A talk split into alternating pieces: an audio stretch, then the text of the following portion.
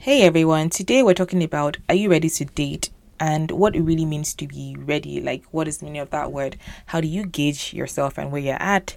How do you decide on somebody that is date worthy? What are you supposed to look out for? Is there a way to like prepare even though you can't really practice until you're really in it?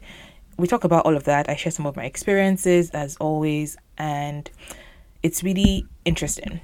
The best way to get the most of this is to also listen to the first part, which was POV, you're bold about your desire for marriage.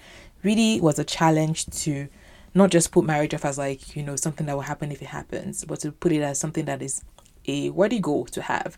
So check that out if you haven't listened, um, wherever you're getting your podcast. This one, you should be able to see there. Um, so yeah, this is Fopsy. Enjoy the episode. So we've covered two parts so far live like you're planning to marry, why the wait. And now we're talking about are you ready to date? And this is all part of that little booklet by boundless.org called A Girl's Guide to Marrying Well. So, are you ready to date? The first step in the process of moving towards marriage is to evaluate yourself spiritually. Love it. One of our guiding principles is that we are trying to be or prepare to be a godly spouse even as we try to find a godly spouse. So you're preparing to be one even as you're going about finding one. Very essential. All singles who profess Christ and aspire to marriage, even as a possibility, like you don't have to have a spouse for you to be seriously thinking about this. You should just be desirous of it and as part of your desire for it, begin to prepare for it essentially. Um, so all sing all singles who profess Christ and aspire to marriage, even as a possibility, have this responsibility. Even outside this area of life, we should all be trying to grow in Christ. Are you a Christian? If you're already sure of that basic answer, are you a growing and mature Christian? You should always be growing, whether you're single or married or somewhere in between. But is one of the ways to start to evaluate yourself if you're really ready to pursue another relationship, a relationship with somebody else. Um, are you growing as a believer? Are you maturing? Are you generally humble and teachable? And do you respect authority? I'm going to pause here real quick. One of the things I like to say to people is there should be people over you. As a woman, as a man, it shouldn't just be you just going on vibes. And it's important. There needs to be someone who can call you to order if you're wilding out. It is not a good sign to be in a relationship with someone who has nobody that can call them to order, no father, no pastor, no mentor that they can relate to on a real life, not like an, a far off mentor. Yes, we can have mentors that we don't know by reading their books, but you need to have somebody close enough that you can go to their house and say, This is what's going on. I need your help. Now, when you marry, you're not supposed to be carrying all your matters and going up and down to everywhere. You should have enough self control, enough wisdom to address your issues at home primarily. But there can be certain seasons where things have escalated beyond your control. You have talked to each other several times, you have prayed, there is no change. And then you have you can now go to the person that you have both chosen as your people to help with issues to address them it is not wise to not have people that you can submit yourself to it's, nobody is big enough to not have leaders like don't run around like a headless chicken have leaders above you and if you're dating someone who doesn't have any leaders above them it's a red red flag they should fix it by becoming a part of a local church. Yes, a local church where you're known and loved and can be corrected in love. Not that you're going to be gullible and just fall for anything because you're a maturing Christian yourself, so you should know what is right from what is wrong, but nonetheless, you should have leadership. Okay, that was a thumbs up in case you didn't see it. As a practical matter, are you responsible and holy in the way you possess your own spirit, mind, and body? That's an interesting one. Are you responsible and holy. So I would say, like, are you practically pursuing holiness with your what you allow your mind to consume, with the thoughts you allow yourself to think? You know, there's a Bible verse um, about whatever is true, whatever is honest. All I know is that it's 8 8 in it, and for the life of me, cannot remember what the verse is. Let me see if I can find it. Philippians 4 8, maybe. Look at my memory popping up. Philippians four eight. Yes. Oh, so glad, so glad for like residual Bible memory. Philippians 4 8 says, Finally, brethren, whatever is true, whatever is honorable, whatever is right, whatever is pure, whatever is lovely, whatever is of good repute, if there is any excellence and if anything worthy of praise, dwell on these things. So essentially, think of whatever is true, whatever is lovely. Don't be letting your mind ponder on nonsense for too long. It's actually problematic because the same way you see how that verse just popped up in my head because of past meditation, there are things that pop up in your head because of past meditation. Thank you, Holy Spirit. Oh, yeah, I did not plan that example, but it just totally worked out. As you begin to seriously consider marriage generally or a particular relationship, your first step should be to soberly reflect before God on your own spiritual walk and maturity in Christ. I kind of used to tease my parents that like I I've always known that one of the key questions they would ask my whatever spouse I brought home was, "Tell me about your testimony," or like how did essentially how did you come to knowledge of Christ? We're Christians, so like there's only so many places you can start. Like it's first like are you one of us is, is kind of what that question is is trying to get at and to understand what their journey has been and what this author here is saying as well the author of this article is scott croft is that before you go and meet your fiance's parents or whatever you should before you even meet um, start to pursue relationships the first place to start from is to, to reflect on your own relationship with god and think where am i god um, am I growing as a Christian? Am I cultivating the disciplines of prayer, Bible study, meditation, giving? Am I a Christian worthy of emulation, or am, is my life even worthy of your calling? I think the reason for this is like you want to make sure that um, your walk with God is also solid because you're about to add a layer of responsibility to your life, right? And if your walk with God is not solid, you cannot recognize someone else whose walk with God is solid to be a part of, or you'll be a problem to them as well. Like if you do find somebody miraculously. So start with yourself, is what this is. If you aspire to be a godly wife someday, what have you done and what are you doing to prepare for that ministry? That's a very interesting question. Um, in my own day, I'm not even that old. I don't know why I'm saying in my own day, but um, I've always enjoyed just if I like you as a person, I like how I see you're handling your affairs in your home. I will draw near to you. In fact, I still do that to this day. I'll draw near to you. I want to I want to learn from you to just see how you're talking to your children. I want to see how you're running your home. Not in a creepy way. I'm going to be useful to you too. You can send me on errands. You can check up on me if you don't see me in church, all of that good stuff. But I kind of bind myself to older women. And the Bible actually recommends that in Titus 2 verse 2, I believe. Man, this YouTube will be trying my Bible knowledge because I just been needing to pop out verses on regular basis. Titus 2, verse 2, I believe. Yes, it says, Teach the older men to exercise. Actually, I didn't get it right.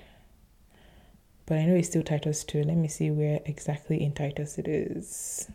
Okay, so Titus 2, verse um, 3 is well, I was one verse off. I think I tried. Similarly, teach the older women to live in a way that honors God. They must not slander others and be heavy drinkers. Mm-hmm. Instead, they should teach others what is good. These older women must train the younger women to love their husbands and their children, to live wisely and be pure, to work in their homes and to do good, and to be submissive to their husbands. Then they will not bring shame on the word of God. So essentially, older women have a responsibility towards younger women, and younger women have a responsibility as well to accept that teaching and training. And don't worry, it's not just women. The older one talks about the the previous verse rather talks about teach the older men to exercise self control, to be worthy of respect, and to live wisely. They must have sound faith and be filled with love and patience. So read Titus 2 if you're wondering about this verses all that to say you have a place to learn. And back to that question about if you aspire to be a godly wife what are you doing practically to prepare for that ministry? You know how that verse says he who finds a wife finds a good thing. It doesn't say he who finds a to be wife. It says he who finds a wife meaning that you should already be a wife before you're found to be a wife. How do you be a wife? You learn by theory essentially, and then when the time comes, you go and do practical. okay. Second, are you at a place in your life at which you are ready and able to marry? I'm always recommending one to one to three max years of dating. I think one year is ideal. Uh, you should be able to go from hello to I do in that time, or else you're probably too young to be in a relationship. If you cannot see yourself marrying in a year, practically, maybe a little bit longer, two, three max, based on me, I think you're too young. But keep reading, keep listening rather as I read. Practice and recreation are not good reasons to date. Dating is for the purpose of finding a marriage partner. In my view, and these are Scott Croft's words, if you can't happily picture yourself married within a year, you're not in a position to date. Third, I'm not going to comment further. I think the word word is enough for the wise. Actually, I will comment because I, I I think the reason is multifold. One of them is sexual purity. How do you continue to grow in um, closeness to someone for many years and not expect to fall as you extend courtship, right? How do you expect to be able to safely break away from them if you really need to break up if you spend so much time building intimacy with them. I'm not saying it's not possible. I know the people that date through university and all of that. I'm just saying you're making it harder on yourself to be able to leave with your heart whole and not have your heart broken. And also because we should wait to we're able to get married. And that ability doesn't have to be defined by cultural norms of how much money you need to have or how much education you need to have. Exercise wisdom, yes. Have your community of older, wiser Christian community weigh in about your maturity and readiness. Have the elders weigh in, yes. But sometimes we procrastinate on how when we need to get married because we have raise the st- we just keep raising the bar keep raising the bar of how much you need to get married. Many of us can be married sooner rather than later. And i hope that helps you understand. But if not i'm going to put again resources on how to go from hello to i do in the description so you can read um, and make your own decision by yourself. Okay.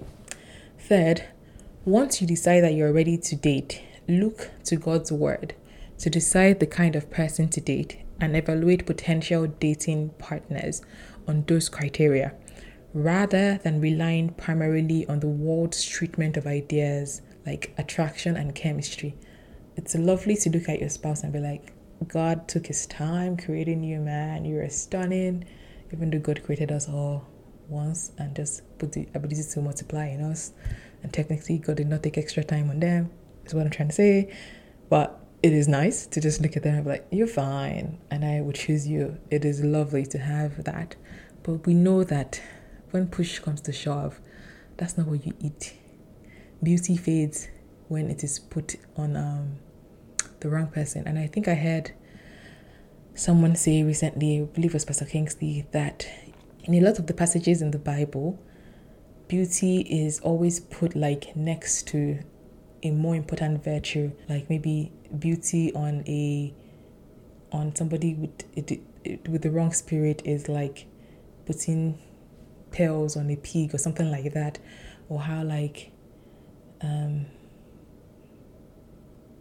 who who can find a virtuous woman, her worth is more than XYZ pearls. Essentially, it's always comparing and contrasting beauty and other other attributes that actually are lasting.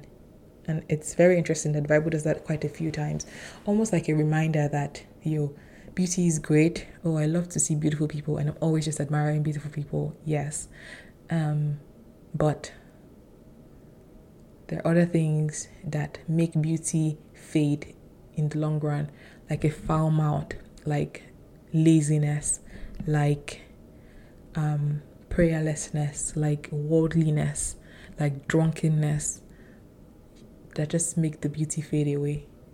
So yes, beauty is great, attraction is great, but it loses its allure in the long run if it's not if it's not the icing on the cake, if it's the cake itself, it doesn't hold up, is what it is. Okay, in short, pick a potential partner with an eye towards godly manhood and womanhood, with an eye towards who would make a good husband or wife, defined by those characteristics God esteems in His Word, not the ones Hollywood likes.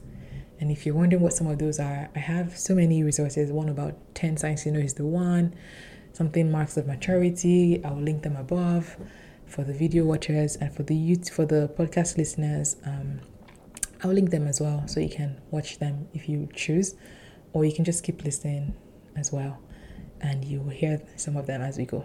Thank you for listening. That's where we're going to wrap for today, but there's still so much more to come under this piece about intentionality.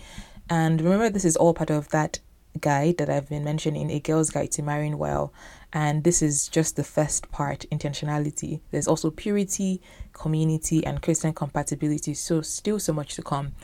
Next week will probably be about friendship fraud, which is like situationships. And you all know how much I love that topic and just helping people to not break their own heart by um, settling for mediocre love. I've written a whole book about that topic, situationship, how to stop breaking your own heart. You should totally check it out in the description. Um, it's nine ninety nine on my website, and it will really bless you. It's also like how I talk, so very engaging, very real, and useful. So check it out as your way to support me, and also maybe buy for a friend. Thank you. It's available as an ebook right now. That is that. I also want to get your thoughts on the series so far. How have you found it? Do you find that this is stuff you can actually implement in today's world of dating, or does it feel a bit far fetched to date like this? And if you're married already or you're in a really good relationship, tell me which of these you were able to implement. And as a bit of a sidebar, I've been thinking lately that as much as I still believe that one year is ideal because it just gives you enough time to get to know someone and really focus on the things that are important and not be growing in intimacy such that if you had to break up it wouldn't like it wouldn't be impossible. I've also I've also started to get a bit flexible. Like I've seen examples where it has seemed to work for them, but I think it's still a good idea to have it as a standard in your head that you know what, let's not keep this too long for all the reasons I mentioned in this episode. Anyway, anyways, I can go on as you can probably tell. If you've enjoyed this episode today, please be sure to show us some love, follow wherever you're listening, subscribe. It's free and it means a lot to me. Thank you for doing that. And if you want to take it a step further, honestly, if you had to do only one thing, it would be share it on your story, recommend it to a friend, like send them the link. Personal recommendations go such a long way. So thank you for all the love. Thank you for all the support, the DMs telling me things you enjoy about it. Um, I appreciate it. And if you're not following me or the pod, wherever you, you get your socials, probably Instagram. I'm at Fopsy the Great, and the podcast is at Dear Fopsy. Okay, that's all I've got for this week. Enjoy your week, and um, this is Dear Fopsy, a show about relationships, stories of resilience, and uh, the shareable things Fopsy finds around the web and in her life. Until next time, have some fun. Bye.